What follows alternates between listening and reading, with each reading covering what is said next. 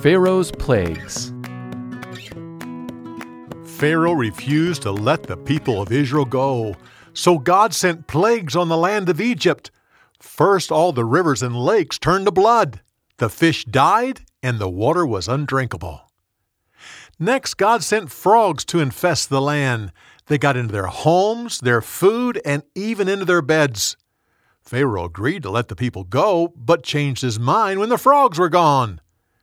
God sent lice to infest the people and their animals, and swarms of flies to cover the land. Once again, Pharaoh agreed to let the people go, but became stubborn once these pests were gone. God sent a plague upon the livestock. After that, boils covered all the people and animals. Hail mixed with fire hit the land. It was a storm like the people had never seen before. Again, Pharaoh agreed to let the people go. But once the storm stopped, he stubbornly turned against God and the people of Israel. Next, locusts came and ate every green thing on the land.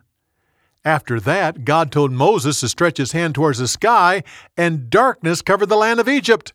It was so thick the people could feel it, and they couldn't see anything. Pharaoh yelled at Moses, "I'm not letting the people go. Now get out of here and don't ever come back. Mark my word, you'll die if I ever see your face again." For more, go to Bible Telling dot org.